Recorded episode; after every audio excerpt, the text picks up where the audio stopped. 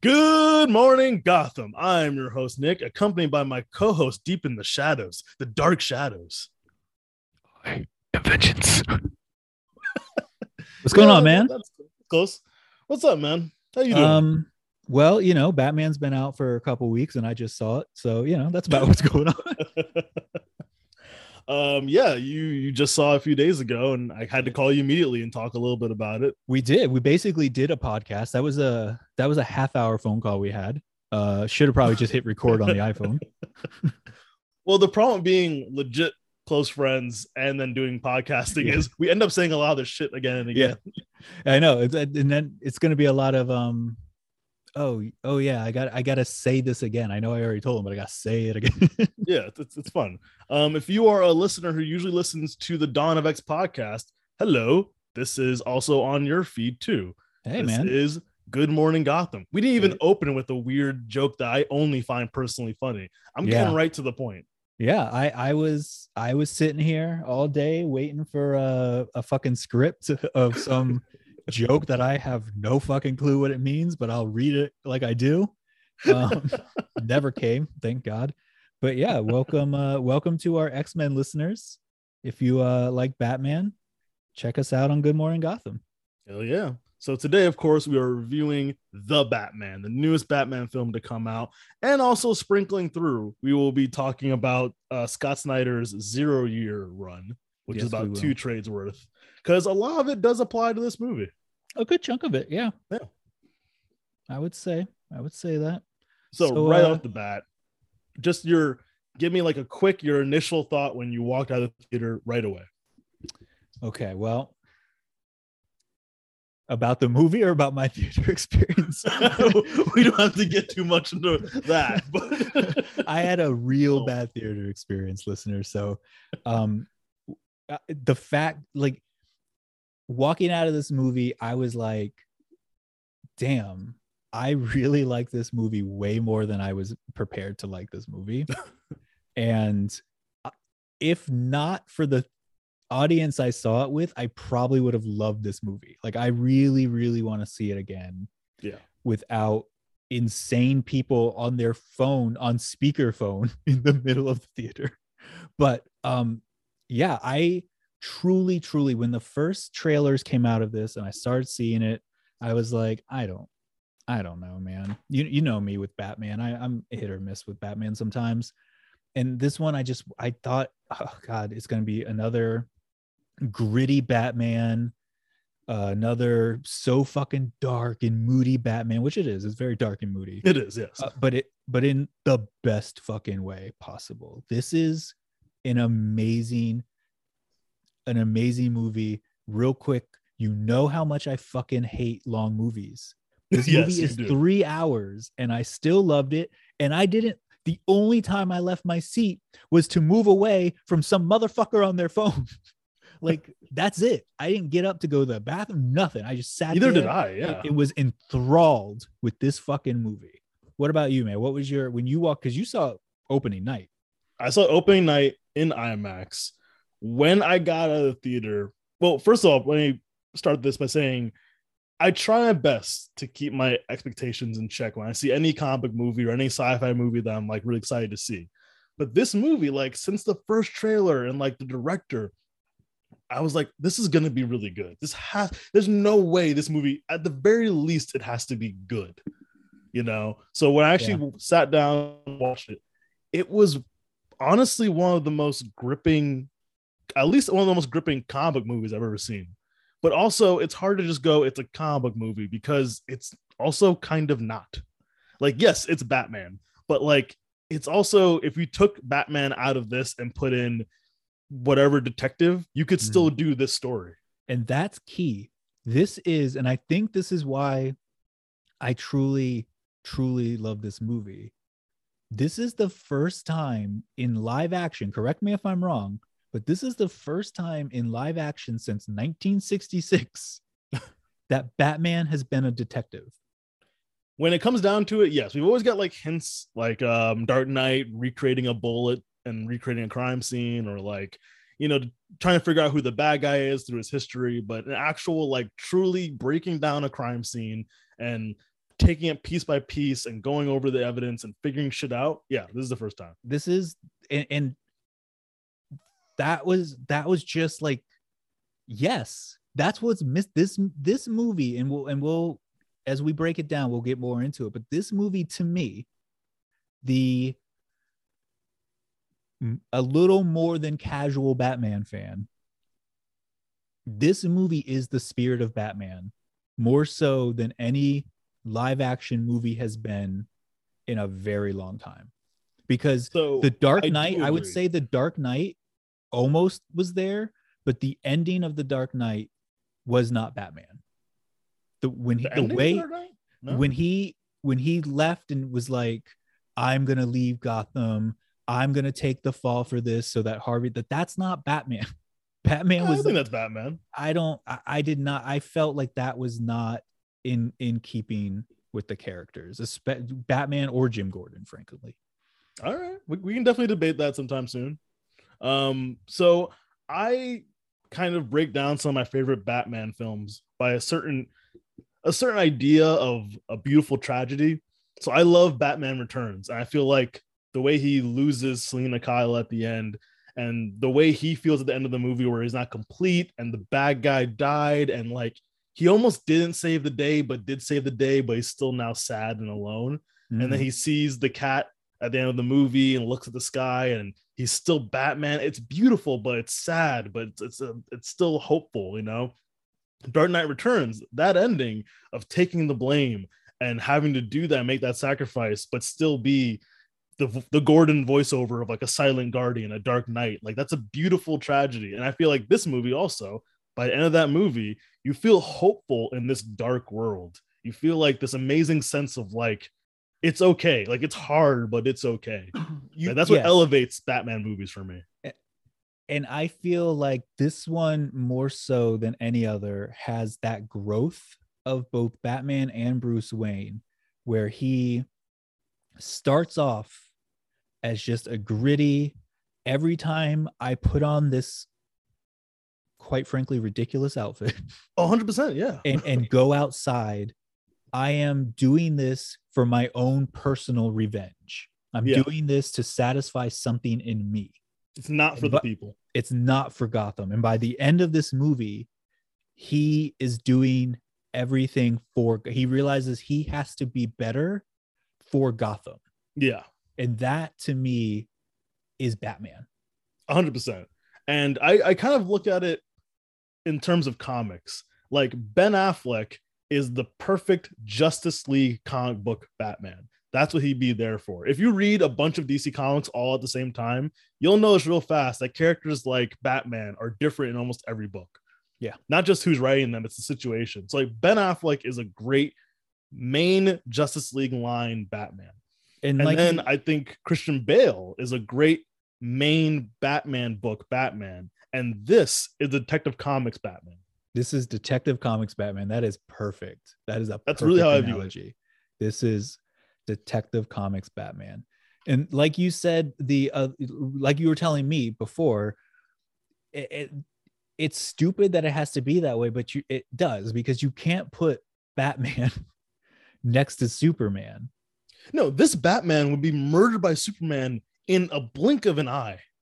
I'm not sure this Batman would want to fight Superman though.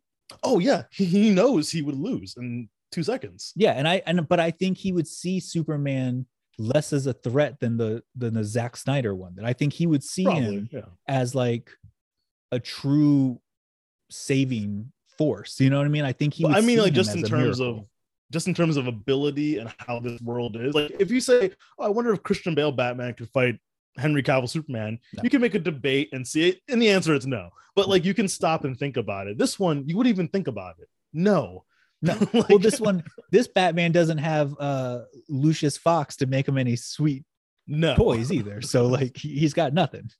So let's get right into it. Let's We're gonna it. try and break this movie down the best we can. Right from the get go, and I told you this before you saw the movie. Any movie that starts off with the logos with no music, I'm like, shit. Yeah. This is like Logan. This is like any crime drama. Yeah. We're just seeing the DC logo, the Warner Brothers logo, the Batman really plain right in front of you. and then we cut right to and like a lot of people i thought oh we're watching the waynes get ready to go out okay here we go and you hear heavy breathing and then you cut to the mayor at the time the mayor's apartment and there's the riddler standing creepily right behind him Yeah. It opens, yeah, and a good twist. And I love, go ahead and I'm going to get this out of the way now.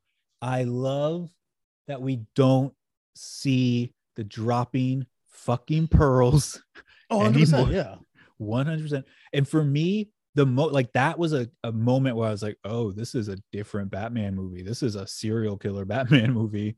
Oh you Um, mean because uh the first thing we see is a murder like, Yeah, brutally I was like, oh damn, this is getting grisly. Um, but then when they cut to Batman riding through the city and fucking my one of my favorite all-time Nirvana songs comes on, I'm like, oh, oh, so this movie just wants me to like it. I see, I see. We're basically we're gonna we're finally gonna make a Batman movie I fucking love, and now it's gonna be three hours long. All right, whatever, fine. we'll see what happens yeah speaking of which the music in this entire film is absolutely Gorgeous. phenomenal michael giacchino Yeah. has done an amazing job. The, the main Batman theme that's actually like spliced into every theme song because eventually it's leading back to Batman Yeah. is so genius. Yeah. And like now that dun dun dun dun like it's stuck in a lot of people's heads. Mhm. like It and like good. the the use of it, like in the car chase scene and like in actual fight scenes, like the bass gets heavier and heavier Mhm. and the drums get louder and louder. It's like this is a fucking perfect. Like it's a good yeah. it's a great like the the cinematography, the fucking music, another level. Yeah. everything eh, like elevates the story. Yeah. To to a point where like without it, the, it would not be anywhere near as good. Well, I told you after I watched the film that like I compare it to like this is Seven meets Drive meets The Crow, Oh yeah. and that sounds fucking crazy what I just said. Yeah. but somehow works in It works. It works. especially sure. Seven and The Crow. Yeah, it is def it definitely feels like Seven and the Crow got mashed together in the year of our Lord 2022.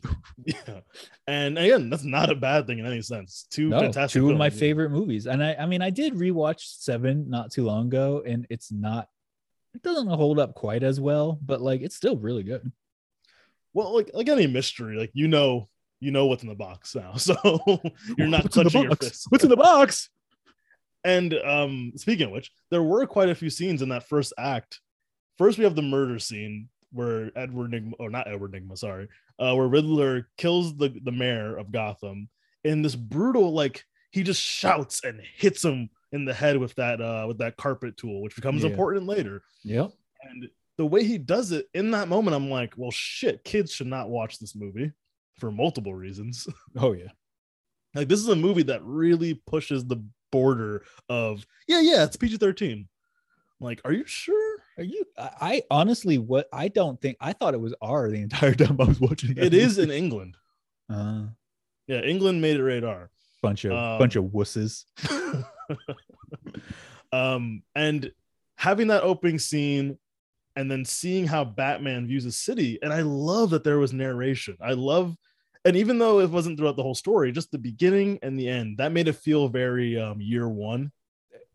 very very year one and very um and we can talk about it more later but very batman ego Mm. which by Darwyn Cooke. Like the the level of of narration is in like because it's an introspective narration. It's not Yeah. like it's not the riddler did this and what am i going to do about it? It's very like who am i in the world right now? You know what i mean? Like what what is my role here? What am i doing?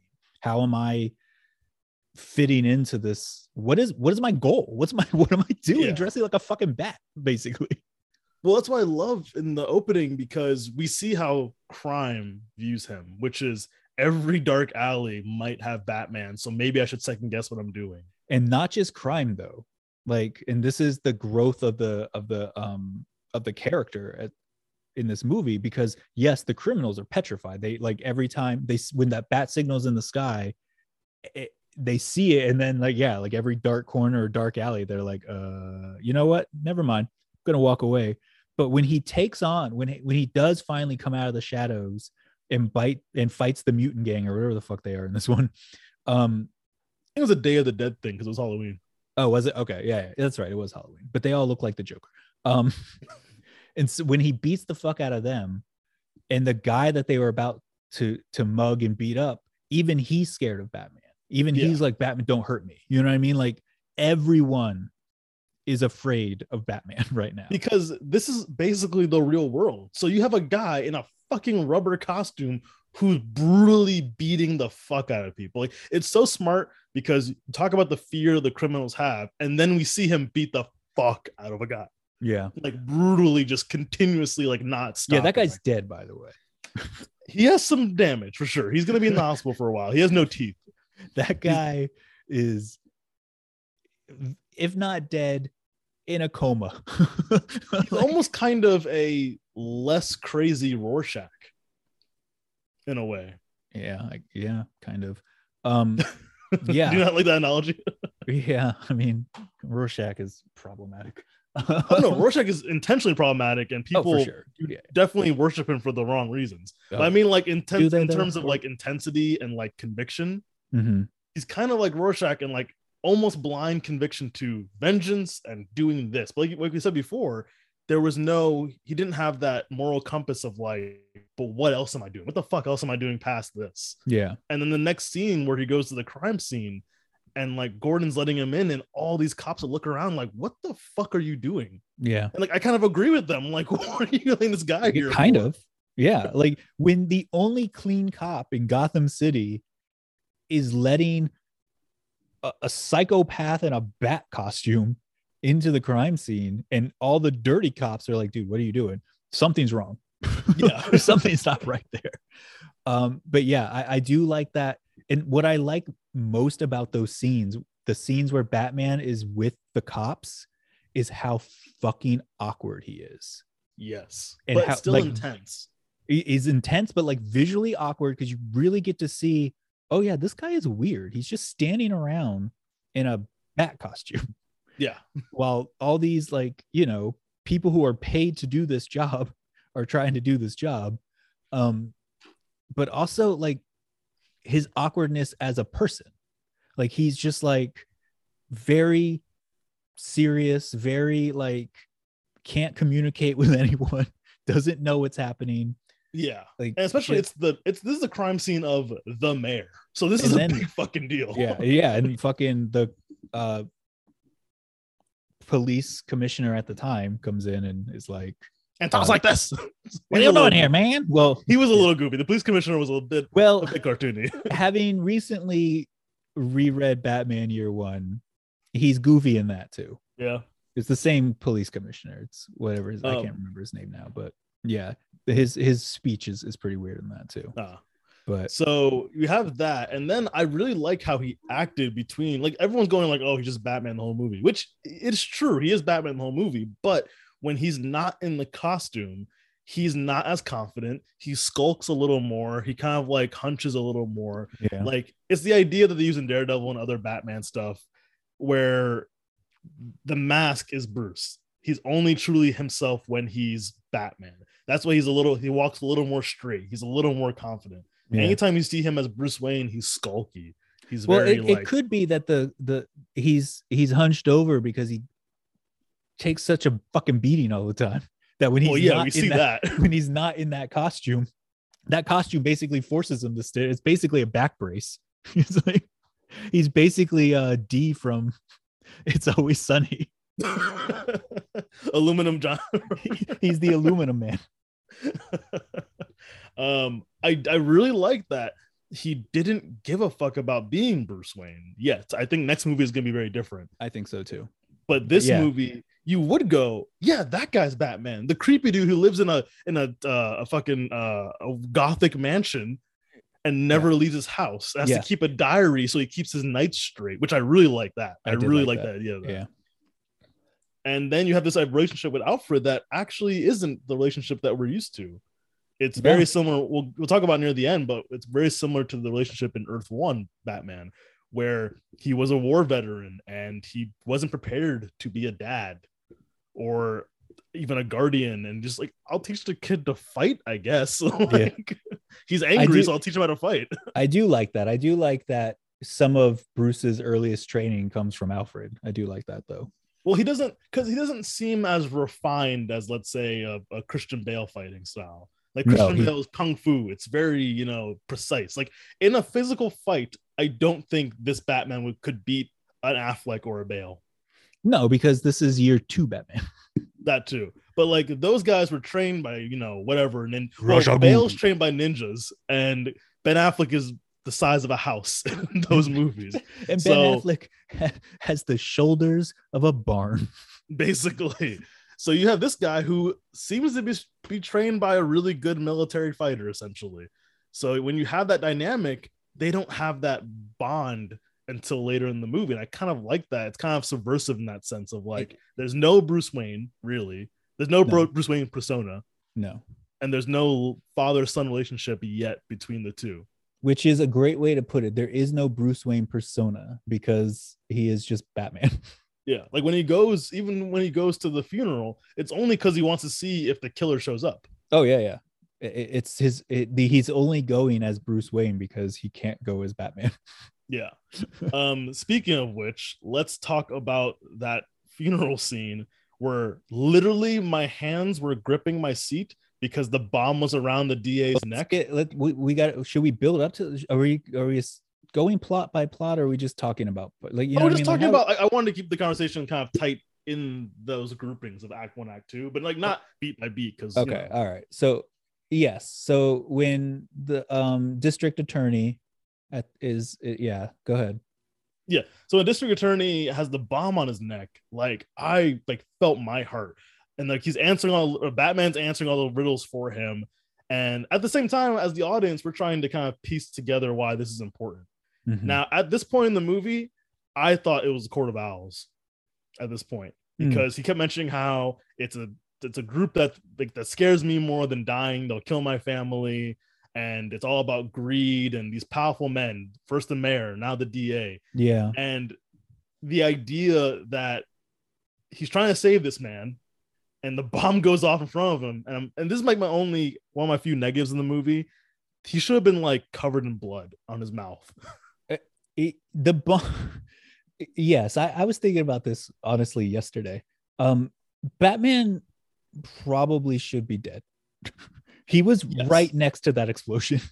Yes. And And then di- like later hit a bridge. So yeah, that, like the, the he should not have survived the explosion either. But yes, when Peter Sarsgaard gets his head blown off. that's off, his name. Thank you. That was- actor. that was a very intense scene. Peter Sarsgaard is is truly an amazing actor, but for personal reasons I won't go into right now. I kind of Oh, enjoyed seeing him get his head blown off. So All right. Fair enough. I didn't even know he was in the movie. I was like, oh shit, this guy. I know I was kind of surprised too. I'm like, what the fuck? Sarsgaard's in this shit? There's like three people in this movie. I was like, wait, that's Falcone? like Yeah, John Turturro as fucking Carmine Falcone yes. is perfect. Just so great. it's shocking how good he is. And when we meet him at the funeral, he's talking to Bruce for a little bit, and they reference when his dad saved him, like, oh shit, they're doing Long Halloween. Mm-hmm. They're doing Yeah. that idea of it. I'm like, man, they're blending the best bits of some of the best fucking stories without Yeah. repeating things other movies have done. One hundred percent. I I do, and like we we've uh, you know we find out that um Selina is is uh, Falcone's daughter too, which is you know implied and then said blatant, blatantly in in Long Halloween and Yeah. whatnot too. So like it- it's really good. It's really good beats. I want to go back a little bit to when Batman first goes to the Iceberg Lounge and we meet some of the more crime characters. First of all, entering the building by meeting the twins. And I'm like, all right, this is going to be a thing, isn't it? Yep. like immediately. And also, let's have a sliding, one of those sliding eye things so we can avoid all this misunderstanding. What every other criminal organization in every other movie in every other CD club has a slidey has a slidey thing in the door so they don't have to just open the door completely Yeah. and get their ass kicked. Now I get the idea is probably who would be dumb enough to try that in Gotham. Who would be dumb enough to go into Falcone slash Oswald's fucking club to cause trouble? Correct. So we have that first time, or I guess the second time seeing Batman fight, but fight in this weird club setting and just be a fucking badass and be amazing to watch. But again, like we were mentioning about the fighting style, it's not crisp and it's it's not unrealistic. Like it's a mixture of brutal but but efficient. Yeah. And then we meet somehow Colin Farrell's Penguin. that Colin Farrell deserves so much credit for this. For one, he was fantastic. Yeah. Just his his portrayal of Penguin was fucking fantastic, but he was truly unrecognizable. Yeah. Like I, I watched that entire movie and at no point was I like, oh, there he is. I could never see I could never see Colin Farrell. No, it, it was weird. And like, because I already knew it was him, like, if I didn't already know it was him, I would have never even thought that. No. I would have been kept wondering, who's that actor? Who Like, who's that guy? Who the fuck is the penguin? Yeah. Um, speaking of which, we actually went, went around one amazing piece of technology that he does have in this movie. When he sees a crime scene, he has contacts that record everything. I fucking love it. Yeah. I love his technology in the, this movie because it's it's uh, both real and low tech, but also when it is high tech, it's still believable because yeah, he is I a could totally see those contacts being real. yeah 100%. he's a bajillionaire. Of course, he would have access to to weird ass surveillance contact lenses. And I It- love how the movie kind of intentionally becomes small after that, where it's like there's like four times they have to sneak back into the iceberg lounge for different reasons, Oh yeah, but the, it never gets old. And because No. Batman enters in different ways, almost as different people every time, yes. It I really like. by the I think it's by the like the last time the twins are like not this time man like they're very like Yeah, nervous when they open the door because they had like swollen eyes already, and, like, and then he wasn't even there yeah. because he like And sneaks in you know like so fucking great it's so fucking good but I don't know. th- I just realized this. I think the fighting is kind of like the Arkham games. I heard somebody and I you know me I don't I'm not a big video gamer but I I had heard that somewhere along the the road that the fighting in this movie felt very similar to the Arkham games Yeah, which is a good thing for sure. yeah Um, also, we have Zoe Kravitz as Catwoman. Fantastic She's fantastic. She has so much charisma. The chemistry is very good. It's not like it's not Tim Burton, Michelle Pfeiffer, Michael Keaton level, but it's good and, and definitely better than Anne Hathaway and Bale. I'll say for sure. Yes. Yeah, as chemistry wise, yes. Yeah, and I, Uh, I I feel the chemistry between them. I like the way she challenges him. I like I forgot when it's in the movie it happens, but he says something about her friend, and immediately she says, "You must be rich," and I love that. Yeah. I love the idea of like you talk that way because you're a rich white guy. I can Yeah. tell from that shit. It comes yeah, from 'cause- yeah. He she made her choice. It was when he was saying your friend made her choice. She knew the risk, blah, blah, blah. Like, like, and then she's like, You must be rich to think everyone has a choice. You know what I mean? And it's so true. And like, wow, that that showed how intelligent her character is from fucking one line. Yep. I, I really like that. She was great in this whole entire film. Zoe Kravitz, I, I realized after this movie, and then over the weekend, I watched um the new Steven Soderbergh movie on um HBO Max, Kimi. Mhm. It, it has Zoe Kravitz in that too, and I'm like, man, Zoe Kravitz is just a phenomenal fucking actress. She is, And she wasn't good. always because she was um she was Pixie in first class. Yes, I, Pixie. I, Is it I remember Pixie. that. Yep, And like she wasn't good in that. she was okay though. I mean, she wasn't bad. A little, a little, a little dull in the acting. I think she got much better since then. Which is I good. would say, yeah, she was, yeah, but she definitely like any role she's in now is like she's almost like unrecon like obviously not physically unrecognizable, but like there's no some actors, whatever role they're in, it's like that's that actor. You know what I mean? Like Yeah. you can't you can't put Robert Downey Jr. in a movie anymore. Like he is just Robert Downey Jr. Whatever role he's playing. You know what Yeah, you know what I'm saying? Like she is just so so able to like just bring a character to life that was so vastly different from anything else she's doing. And I I just I fucking phenomenal. She's a phenomenal actress. Best part of Big Little Lies is Zoe Kravitz. but yeah, her Catwoman easily one of the best live action Catwoman that Catwomen that I, that that I yeah, she's definitely in like the top 3 cat Catwomen for me. and also this whole movie of following this mystery and like you know any good viewer trying to figure out while you're watching it of course and like you just you can't put the dots together yet from what you're getting of course and at a certain point in the film after the explosion when he's knocked out i love that he wakes up police station and they're trying to take off his fucking mask because of course they would. Yeah.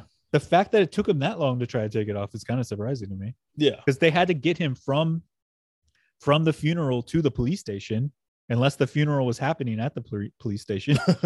But like that's a long way of him being like knocked out. Like they and they put him on a table and then like like why didn't you try to take his mask off at any other point? Oh speaking of which did you notice that at the funeral the guy who talks to bruce not the cop but the other guy was the same guy he beat up at the end that said he's vengeance oh no i didn't know oh yeah, there's a character no, who complains notice that. about. There's like a weird random character who complains about cops and something like that about the rich, and then he disappears. And I'm like, that was kind of random. That's the same dude he punched at the end. Ah, okay. Yeah, I did think that was pretty random, but yeah, okay. I didn't because because there were still 90 fucking minutes before those two things happened. I completely forgot. But yes. so I so when he wakes up in the police station, I love how especially I we talked about all the other actors.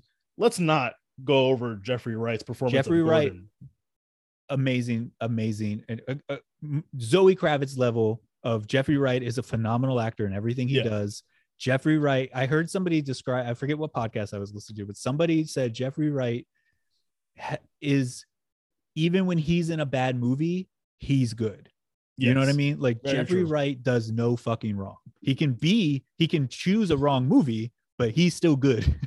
I first first time I've seen him in a bunch of stuff, but the first time I truly noticed him, huh? yeah, 100. Yeah. No, I've seen a lot of stuff, but the first time I truly noticed him was um Boardwalk Empire.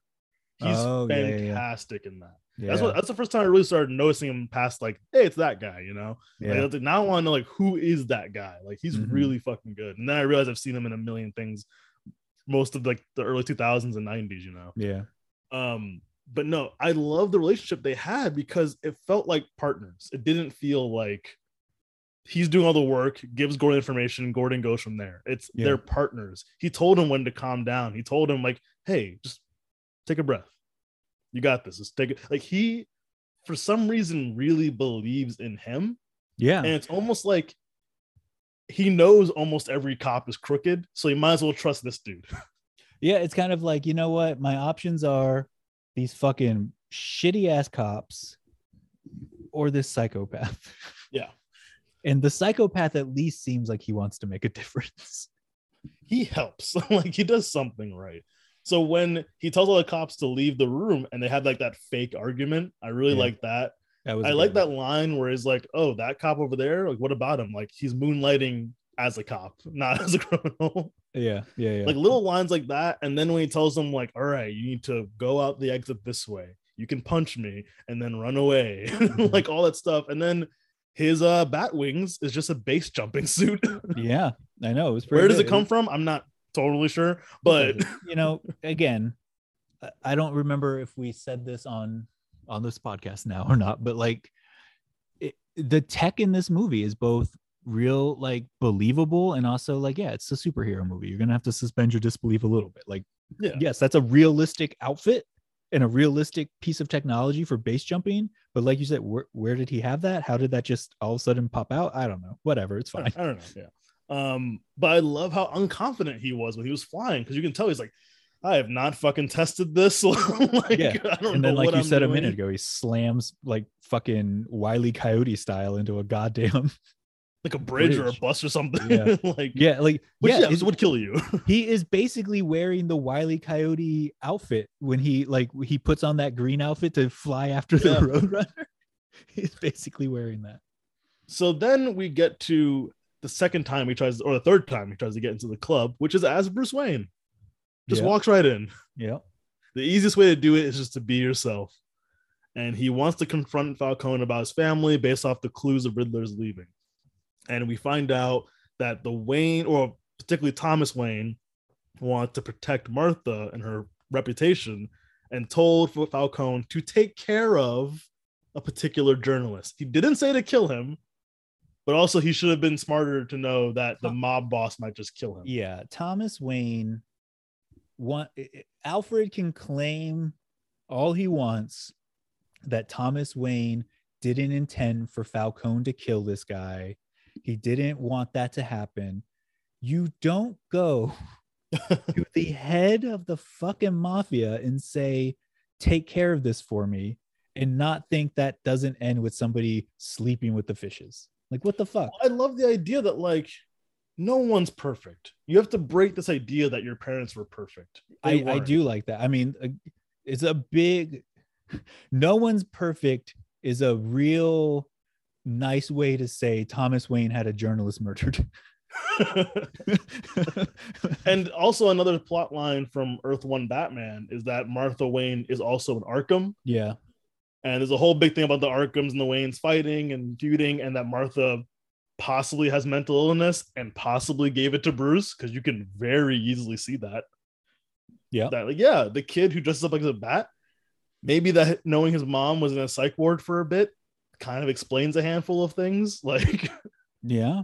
You know, it, it, it, it you know, some dots are being connected here for sure. so, So it's when a little bit more than PTSD. Yeah, that makes Yeah. sense. So when he finds this out the riddler at this point we assume the riddler knows who batman is and he sends a letter to his house that's actually a bomb and alfred is the one opening it not bruce from 1 to 10 how much do you think alfred was going to die Ten. I'd say at least an eight. At Yeah. least. I was like, fuck, is that why they haven't given him that much screen time? Because he's gonna fucking die. when yeah one yeah for two reasons i thought oh shit it's it's over it's over for alfred. One he just didn't seem like the normal alfred anyway. Like so that relationship wasn't there. Two there was another housekeeper there. So like he doesn't need alfred. He's already got another housekeeper. To take care of his Tim Burton mansion. yeah. Also Uh, this gotham gorgeous gotham. Like this gotham Gorgeous is- and terrible. exactly. Like this gotham feels a lot like um a gotham you would see in batman year one and also kind of like the animated series a little bit Yes, it's the best Gotham since Batman Returns. yes and in batman returns it was uh still a little over the top gotham Yes, it's very gothic, twisty, but like it at least it was it was its own character. It wasn't Chicago. You know, it wasn't New This- York. this gotham is a character which is when we were when we were reviewing the dark knight rises or whatever the fuck that movie was called um that's our yeah gotham was just yeah it's just a Chicago. fucking it's just a placeholder for anything really you know this I think was filmed in Liverpool, and then they CG'd like more tall buildings and stuff like Mm, that. But makes that gave it like its old school feel, you know. Yeah. And then you have these giant buildings, so it's a city. So like that was really smart. And speaking of production, real quick, from what I've heard, you know, online stuff like that, apparently Reeves is the kind of director that makes you do it the scene over and over and over again till it's exactly how he wants it to be. And I don't always like that in directors, but you know what? Here's the results. like, i mean the problem is though he's used to working with you know like cgi monkeys so Yes. like you can do that with cgi monkeys they're not going to complain but Yeah. you do that with real people well, allegedly, Pattinson like they almost got into a fist fight because he's like, "Hey, do it again," and he's like, "I'm wrapped in this heavy ass hot costume, and now we're doing the same scene for like the fiftieth time," and he's like, "Yes." Do it. Keep in mind, they all had to stay looking the same during the whole pandemic era. yeah So like they had to stay in shape, or in Colin Farrell's case, stay fat. You know, boohoo. Um, Yeah, Colin Farrell basically got to be like the rest of us. yeah, basically. So when Alfred didn't die and they end up talking in the hospital, I love how Alfred goes like, "I'm so happy to see you, my boy," and he's like, "You lied to me." I know. Like, he he opens his eyes and he the first thing he gets to see is Bruce, which is the fact that that happened is crazy because you know he's constantly out being Batman. Yeah. But like, so he happens to be there when Alfred opens his eyes for the first time, surviving what should have killed him. And the Yeah. first words, uh, uh, the last time we saw him interacting with Alfred, he was frantically driving down the street, calling home, f- freaking out that something was going to happen to Alfred. And then when he does survive, the first thing he says to him is, You lied to me. What the fuck, Yeah. Bruce? um, and like we mentioned before, Alfred says like, "Well, isn't that clear cut? He didn't mean for it to go that far, and when it did, he was gonna tell the police." And I again like two different point of views of the situation, and they both think other people had the Waynes killed. Yes. So Falcone thinks Maroni did it, and then Alfred thinks Falcone did it. Yes, and and I'm not. Yeah, so that's a mystery within the movie itself. You know what I mean? Like, Yeah, so like, which I'm okay with. Don't I don't have to answer it. Yeah, no, or save Maroni for the next movie. I, I hope they never do. And um, yeah, I I wouldn't be surprised if it was just a random act of violence, and Yeah. like both Maroni and Falcone are just perfectly happy with everyone thinking that they had something to do with it, but Yeah. not actually having something to do with it. And like she's like, "Yep, yep, I'll go ahead and take the credit for that, so people remain afraid of me." But man, that was that was just pure luck. That just Well, ag- that was just again, happenstance because we are in a shitty ass city. Yeah, again, very Earth One because in that one, Thomas Wayne's trying to run for mayor and bad shit happens. And it's like, Yeah. was it a plan or was it just Gotham being shitty? Because this is easily the shittiest Gotham we've seen. Like, this is a place no one should want to live in. no, Like, God Almighty, uh, just oh my God, what a horrible fucking city. This is like worse than like any fucking. This is like on par with any Frank Miller version of New York from 1980. yeah. Um, so then we get to one of the best parts of the movie, which is the car chase. Oh my Uh, God. so remember I saw this in IMAX and the scene where they go see what Penguin's doing, they find Catwoman's uh, friend's body in the car, which was kind of like, oh shit, yeah, that's a oh, like, like there's a dead body. Want to see a dead body? um, and then we see them being shot at, and Penguin's about to get away, and you just hear the engine, Dude, and my entire seat started shaking. And then the guy next to me and his friend started like almost like revving up themselves, like, yeah, here we go. You can feel the audience, like, here's the fucking car chase, here's the engine going, and then it just goes.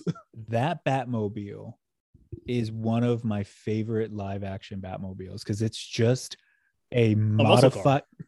it's a but it's a modified hot rod that he Yeah. made himself, and it's perfect.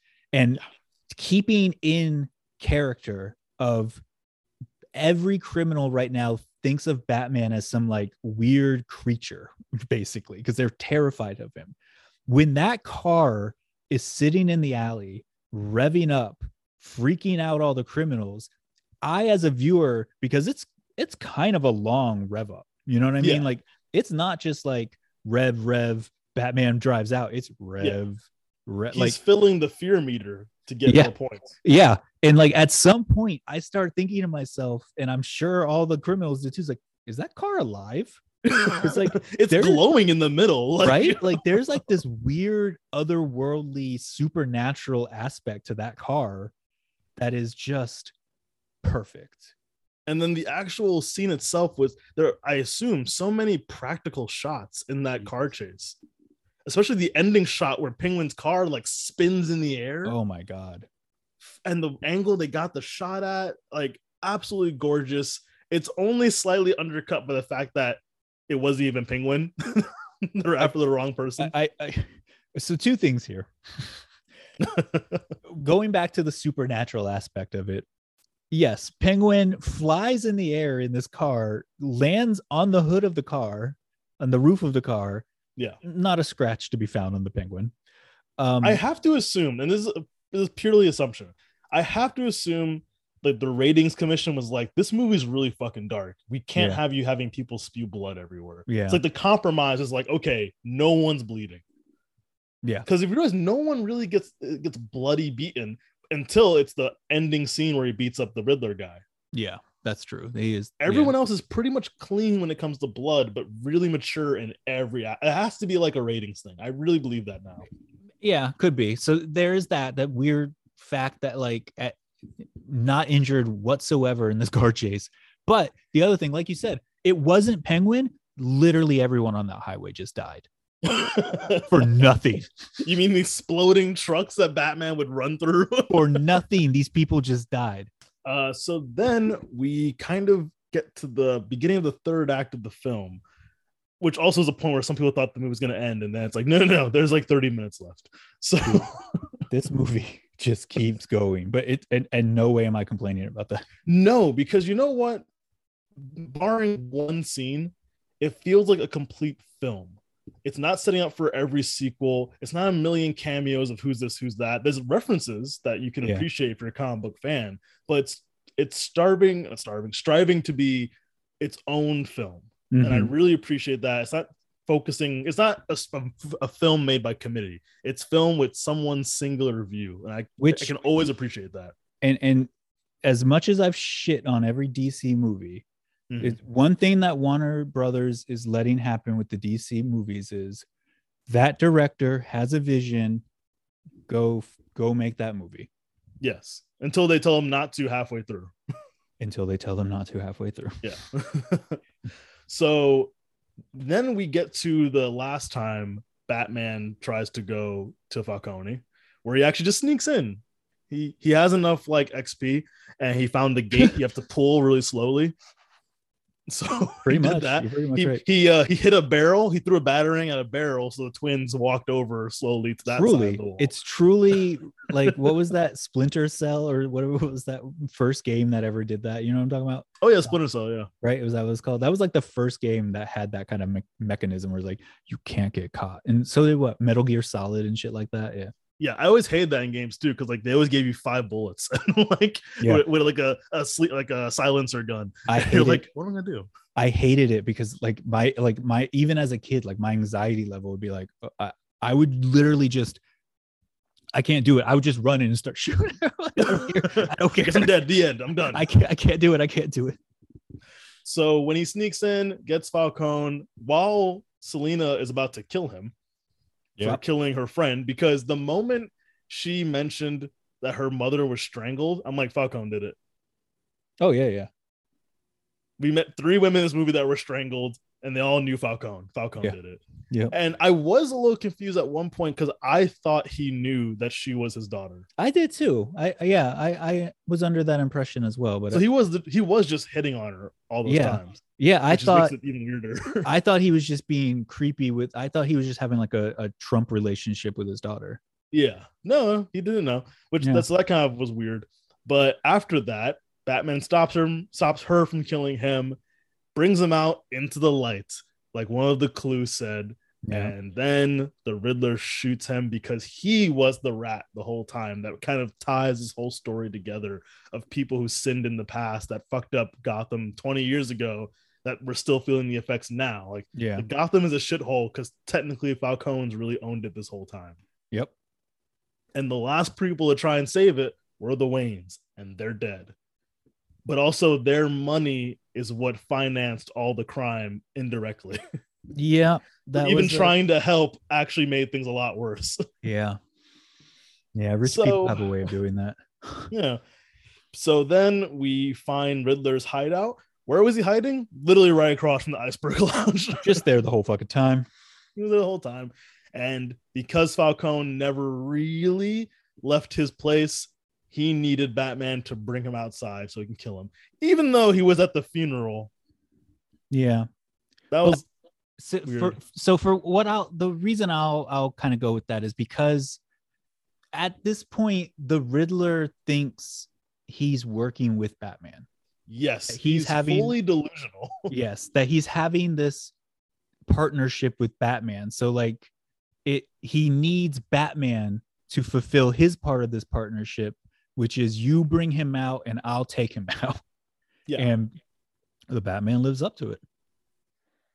He does, and in his actual lair, Batman sees every all the clues laid out, all the traps planned, almost like when you see Jigsaw's lair in the Oh, Saw yeah. movies. It was very- Everything's really laid out, explaining itself there, and then sees that he's been getting all the support from basically Twitch and like Reddit and a Yeah. 4chan, all these things. And he has like 500 followers, and some of them gave him ideas about what mask to wear, what kind of bomb to use. And that's again where the movie got a little too real. that movie got that movie was like oh this is a gritty real movie in the way of like oh it's a gritty superhero movie and then it became oh fuck so like this could be this could happen right now in this movie theater frankly yeah. Yeah, that's actually wow, that's true. Yeah, that could happen right there. Yeah. Like it did in Dark Knight Rises. Yep. like so it's having that aspect, but also there's a whole thing about the Batman. And he's like, Bruce assumes, well, fuck, this is it. He knows who I am, yeah and he's gonna tell everyone. And then he intentionally gets caught. Edward intentionally gets caught. He has two different IDs, so we don't actually get his real name, his possible real name. Yeah. Um he's caught he's intentionally caught goes straight to arkham and the batman gets to interrogate him. And when he's interrogating riddler batman looks over at the camera and sees that like fuck everyone's gonna know now that i'm Yeah. bruce wayne. And then he says it again and then talks about bruce as like a third person Yeah. and then he's like oh shit. And at the same time as the audience we're like oh shit. Yeah. This uh, also so yes his, his demeanor also like he goes from like kind of being meek and like like he is when he's bruce. Yeah, he he Yeah. turns into Bruce when he thinks he knows he's Bruce, and then when he doesn't, like he literally does kind of stand up taller, it's a And he do- great acting choice truly. But I will say I missed a lot of that dialogue because there was a person on the phone at that point right behind me, and that's when I had to get up and move just so I could figure out what the fuck was happening with the Riddler. and I love the take that Paul Dano, Dino, Dano, I don't know, I Uh, the- Dano. I like the take he had of like essentially a messed up individual. When he realizes Batman is not on his side, he makes that noise that ah like Yeah. that, like his moaning and something we've like if you ever dealt with mentally handicapped people when they get overwhelmed and can't handle situations, they sometimes make a noise like that. And this is a guy who mentally is not well, and his base idea is to kind of, I guess, devolve into just yelling because yeah, he can't express himself. And And, you like see- everything makes more sense. and he see and you see that throughout the movie like when he's making his little videos he's starting off by being like really controlled and like yeah, tell me and then when he like gets too intense the audio gets a little and he like starts Yeah. to like yell too much and like just gets himself too worked up yeah, and like he just like he told uh, Batman that scene, like that's your real face. Just like Mhm. that mask is my real face. Like that's Yeah. when we're free to do what we want. Mm-hmm. And I, I love that in the end, because he's the bad guy of the film, he's still a hypocrite because he tried to kill Bruce Wayne. Bruce Wayne didn't do anything in the grand scheme, but the Wayne's already dead, so I might as well punish him. Yeah. Yeah. Yeah. That's a hypocritical move. And the idea that he feels like, what does he know about being an orphan? I was an orphan. I, I was, in an orphanage. yeah i, saw was a real die. orphan you were just a spoiled little brat Yeah, and I, I love that because that also kind of makes Bruce look at himself. Like Mhm. shit, I did have a mansion and a butler and everything I could ever have. Like, yes, of course, you lost your parent. Doesn't matter what life you live, you lose your parents, especially dying right in front of you. It's gonna fuck you up. But Yeah. this guy, who your dad into, well, we don't know. I was gonna say we. I thought for a little bit that he might be Hush, that he was Thomas Tommy Elliot, oh but yeah he's probably not. probably not Um, but your parents' actions indirectly affected guys like him that put him in the system yeah and it felt like or again a realistic take on a character because it's like one day he just had enough. Hmm that's like something happened that really just him go what the fuck am i doing? and you know what i uh, what i believe that moment was was batman. I think this yes yeah sure i think this movie is setting up what will probably be explored in other movies if they if if they make more, which I'm sure they will. Yeah. Um, It's at 600 million right now. yeah, right. so like the, the theory of and it, and it comes up all the time in, in comic books but like the theory that the arrival of batman brought the arrival of another level of insane villains to gotham and Well, That's the idea they had in um, Batman Begins, where he's like, "We wear Kevlar, they wear, they get armor piercing bullets. You wear a costume, like it's Exactly. escalation." Yeah, and so like seeing that, and and again, it plays out at at the end of the movie, like you were saying, when he's having to fight the Riddler's followers, and the one they finally unmask the one of them and ask him who the fuck he is, and he says, "I'm vengeance," the same way Batman said, "I'm vengeance" at the beginning of the movie. Like Fucking that is brilliant. that is basically what you did. You made this. You are the reason the Riddler's doing this. You are about to be the reason. I guarantee you, the Joker is going to be the Joker. You know, Yeah. like w- your actions set this up. Who knows what the fuck that bat chase that blew up half of the fucking highway? Somebody, you know what I mean? Like somebody who's gonna like be Firefly, he got burned in it. yeah, Two Face comes out of that. um yeah so you have that and so we find out the riddler's grand plan much like what happens in uh scott snyder's uh batman is that he blows up the the barrier walls and floods most of gotham. Yeah.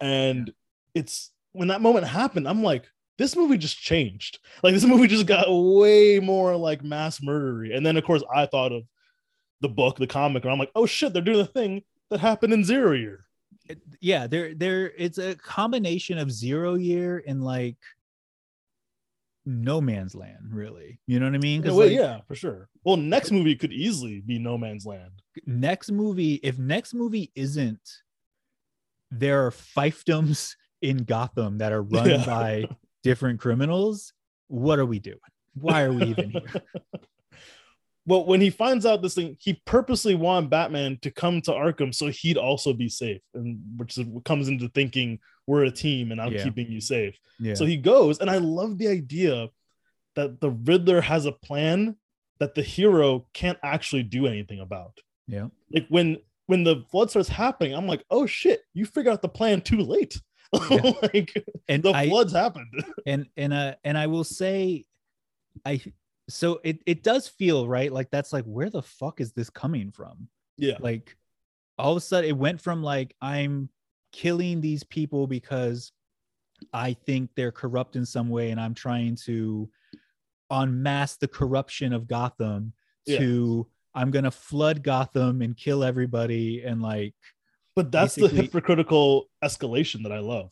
And and what I love about that too is the reason it feels jarring for us, and the same reason none of the cops or Batman was anywhere near thinking that is because we were all underestimating the Riddler. We were Yeah. all thinking he's just this, and it's not until you see, and again, talk about fucking real, right? Like it's another one of those things where it's like, oh yeah, sure, it's he's doing this, that, and the other, but he's not gonna blow up an entire school. And then what happened? You know what I mean? Like Yeah. we the signs are there. that You have yourself a fucking crazy person. And then when you see he basically is on 8chan with all these fuckheads, it's like, yeah, yeah, you all were underestimating him and all the other fuckheads in Gotham right now. Like So let's get to the the grand finale where he goes to the stadium. The the new mayor has already been shot in the arm. Yep. And that's why I'm like, man, Batman, you better fucking get there. like you better dude. get there now. The floods happened and the mayor's been shot already. Like, they so yeah the riddler gang for lack of a better term right now goes to the top of gotham square garden and, and Yeah. like literally which is literally what it was called i because i was like really we couldn't do anything better than that um and they just start shooting indiscriminately down at Yeah. a bunch of unarmed unprepared unsuspecting people which again the realest part of that fucking movie because Yep. that happens every fucking day now sadly, Yeah. yep. And like, Yeah. Good. Yeah. No, I was just it was just crazy. It was just like Jarring. it was jarring and like really unsettling. And also like I, I do appreciate that Batman really wasn't able to stop it. no. In the grand scheme, the Riddler in many ways won most of the battles. Yes. He killed everyone he wanted to kill other than Bruce, and he still fled the city and still caused chaos and destruction. And now So the most of the city stuff is, wanted. now the city is basically under what it, ends by them saying the city's under martial law. The Yeah. National Guard isn't there yet. They're quote unquote on their way. Like Again, no man's land. also all of this took place in seven days. Yes. Which uh, for a second I was like, wait a minute, how long is it? Because he kept saying the dates, and I was like, wait a Mhm. minute, okay, start on Halloween. Yes, like because I think the last date was a little more ahead, and I was like, wait, how long has this been going on? Like, yeah.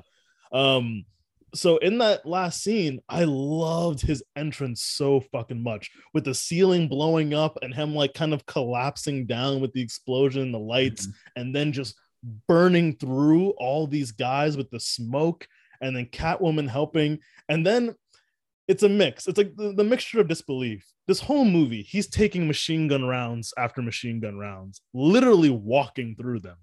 Yeah. And in the end scene, he gets a shotgun straight to the chest and he's fucked up.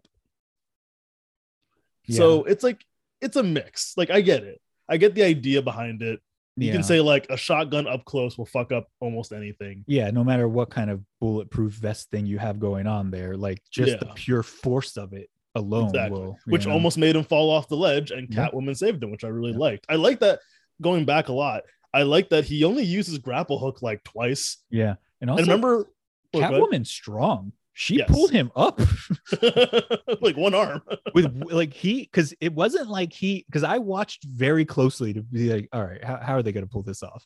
And Yeah. like he doesn't really pull himself up at any point until he's already waist up on the fucking yeah, because he's like half knocked out basically. yeah. So And Catwoman I- I does all the work. Exactly. I love all the kind of the low tech material because he used the grapple hook like maybe twice, Yeah. but also and then it jams to- up at one point, doesn't it? yeah, again Earth One. Exactly. Um, and then also, remember when he went to go stop Selina? He just like magneted his belt to the to like the base, the beam, and then just kind of scaled down the building. There Oh, was no yeah. like super cool way of getting down. He No. just had to like run down. he just zip line down basically. Basically, yeah. And it's like, yeah, this Batman doesn't have some fancy way to get down. Not He's just gonna zip line. Yeah. And so when that moment where he's like really fucked up and like half knocked out, and Selina's getting beat up by the random Riddler thug, and then I'm assuming has some kind of form of venom, yeah. and he has a little tiny, little tiny pouch for it in his suit, which I actually really like that detail. He's he's got the little pouch for it. He also has the little spot on his suit to like just open up to his to his Yeah. skin so he can inject it in there.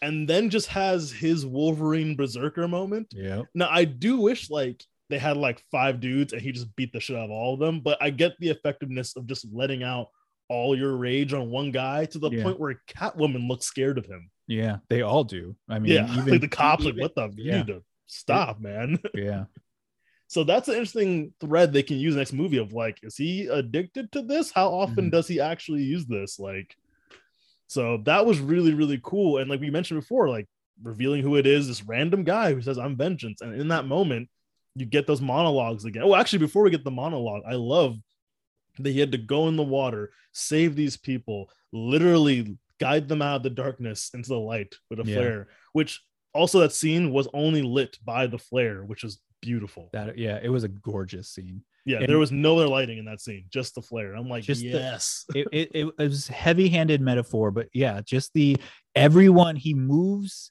the stuff blocking them in as they're uh, about to drown to death in in the in the place and no one wants to take his hand at first because they're still Yeah. scared of him he's still a creature and it's the little boy who takes his hand first yeah, I think the and same little boy who lost his dad in the exactly beginning. the, this the son of the mayor yeah, um and and it's then after that like they start coming out and like they like it's that moment where he realizes i don't have to i can't just be somebody who punishes criminals i also have to help people Yeah.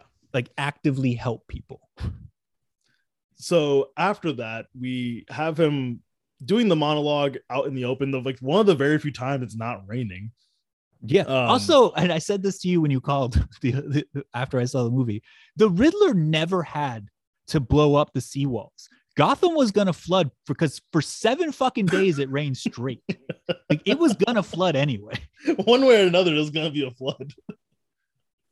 um, yeah, at the very end, when you have people who don't want to let him go now Yeah, because they see him as a savior. I love that part. Yeah, and like having that moment of like him realizing that's the moment I have to be more. And if I'm just vengeance, I'm that guy. and to me, that sets up perfectly bringing in a Batgirl, bringing in a Nightwing, bringing in a Huntress, because now he's giving hope. Yeah, So, like now, not only has he inspired criminals, and we get, we'll get the Joker out of his vengeance, we got the Riddler out of his vengeance, but now out of the hopeful side, as Gotham is basically just no man's land, Yeah. other people are going to be like, it, I want to be like that. I want to save this city too. And they will start being more like Batman, but in a good way and not in a, I'm going to shoot everybody in a movie theater way. yeah. Well, remember at the end of uh, Zero Year when all the young versions of the Bat family looked in the sky and like were feeling something when they saw the light. Exactly. You know, Yeah. Yeah. like okay maybe there's hope to this guy and i think this actually sets up really well i want to see their version of robin in this universe i want to see like what if that little boy that's been in this movie becomes robin next Oh, that'd be cool. and which is actually something i want to get to next episode but um completing this movie the one there was like maybe two things i didn't love about the ending and when i say i didn't love it that's what i mean like i loved so much of this movie Yeah. that the few things that aren't great and crisp and clean don't hurt it too much for me nah. so one being the longest goodbye between. Catwoman and Batman. Like I got what they were going for. You could have shaved off like a minute. one like more than that, frankly. But Yeah. yeah, talk like yeah, the long goodbye really is what Yeah, this. She said she's going to Blüdhaven, and love it. that might be an HBO series in itself. Apparently, might be. Oh, that'd be dope. Well, Penguin's getting his own series, right? That's oh, official. Oh, I did hear that somewhere. yeah, Okay. he's officially getting like a six part about. I think they said it's going to be half in the past how he became the Penguin, and Okay. half like what he's doing now. okay. Um, there's rumors of an Arkham show, Arkham Asylum show. That's like half about GCPD, half about the inmates kind of thing. So there's a lot of rumors, but the guaranteed one right now is Penguin. okay. Yeah. Interesting. Um, and they go their separate ways, literally. Um, we joked around before how she says Batman snuck up on her when she's Yeah. at her mom's grave, and it's like how he got there with a motorcycle, Yeah. turned Like- around, meaning he got the motorcycle there and then turned the bike around. Yeah. It uh, yeah. She must have just really been emotional and just not paying attention to her surroundings. Yeah, Um, that scene was way too long. It was a little long, yeah. Um, and then at the very end of just the tacked on Joker scene, Yeah, I didn't I didn't care for it. Honestly. I didn't care for that. I, I I'm I'm giving it time because I want to see where it goes because the actor playing the Joker um is a really good actor. He's very very good actor. who was who is it? I don't even know. It's the did you see Eternals? not yet, no. No. Um have you seen the killing of a sacred deer? Yes. The the kid from that. Oh, okay. Okay. Yeah. Yeah. Oh, wow. Nice. Um and apparently they're going with the idea of like someone who has a permanent smile like medically, like the actual medical condition, Oh, okay. which is based off the guy they based the Joker off of, like the film. Oh, yeah, yeah, yeah. Yeah. I So that's kind of interesting. But the scene just felt like very much like, hey, we're the studio. We let you do all this for three hours. You do one thing for us. You got to Give us a Joker tease. You got to put the Joker in here. Because honestly, this kind of movie, I know timeline wise wouldn't work, but if this movie ended and you see Joaquin Phoenix's Joker in a cell, it would totally fit. Yeah, I guess. Just time wise, it wouldn't fit. Yeah, whatever. I don't want Joaquin Phoenix. Did you ever actually watch the movie? No, I don't want to watch Joaquin Phoenix. I don't like Joaquin Phoenix, honestly, Really? as a person. Well, I think we have to watch the movie for the show eventually. Uh, yeah. All right, fine. it's really good. It like it really would fit perfectly. Like, even though that movie takes place, I believe, in the early 80s, so timeline doesn't work. I think But so. like yeah. if it was tighter, like that they could easily blend the two together. But I'm not complaining because I want him to have his own view of what the Joker is, but also this scene of like this crazy guy talking about a riddle about friendship. And Yeah. now, thankfully, they already said like Matt Reeves said there's just a tease, but like the Joker's not the main villain of the next movie. Okay. He That's said this is like how you build the universe around it, but like Yeah. he has not officially decided who the main villain is next one. Okay. Robert Pattinson said he wants it to be Court of Owls. Hmm. And Matt Reeves, I know, said he has an idea for a realistic take on Mr. Freeze, which would be very interesting. That would be very interesting. Yeah. Like, if a movie, a real movie version of Heart of Ice and stuff like that would be amazing That would be with this director. that would be phenomenal. So, yeah, I give uh the Batman five batarangs. I give it I give it five batarangs as well, man. I, Yeah. I I really was not expecting to love this movie, and I love this movie, and I cannot wait to see it again. I was expecting to love it, and I did love it. And then I gave myself a few days. It's like maybe it's like, you know, kind of the excitement bias, and then you watch Yeah. it again and go, it's not that good. I kept the same level of loving it the entire week after, you know. Yeah. And Still I it's- thinking about it and picking new Yeah. things. Yeah. I mean, I waited to see it. I didn't have that excitement level going in. And I walked out thinking, I truly want to see this movie again already. Yeah. Um, all right. So I'll spit this at you right now, live. Don't spit it, spit it at me, man. Next episode, we can Okay. talk about books that this is influenced that influenced this movie. Okay. We can ta- actually talk about the Snyder books. we didn't talk about it at all. Yeah, we'll do that. We'll talk about Okay. Zero Year. We can talk Zero about Year. Batman Year One. Yeah. Batman I, I'll read Ego, Ego. You Yeah. read Earth One. and I'll read Earth One. All right. Well, you I you got the easier one because Ego is a very short story. Whatever. It's a good book. and we can talk about theories and hopes for sequels. Okay. I love it. So that's what we're gonna do next episode. All right. Whenever that is. Whenever that is. That's what we're doing. Anything else you want to tell the lovely people in Gotham? Buy a fla- buy a flashlight. You know, buy a flashlight, keep your head up. You know, I know things are bad right now in Gotham. I know it's Uh, bad weather. Bad, you know, it, you know, here's what I want to say to you in Gotham. It can't rain all the time. on that note, where can they find you online? Go on Twitter. I'm at xbrarian. It's librarian with an X. What about you, man? Where can they find you? You can find me at Madman3005. And randomly, if you are a wrestling fan on Instagram, you can go to AEW underscore toy box if you want to see my wrestling figure photography. Because for some reason this weekend, it's kind of blown up and it's really cool. And I, I really appreciate it. If you guys are listeners and you've already followed that page, I really appreciate it. Cause like I had like randomly 20 people follow my page, Nice. which is me taking pictures of action figures. That's pretty cool. Yeah. That's pretty cool, man. So All right. until then, guys, same bat podcast whenever we feel like it. See you next time.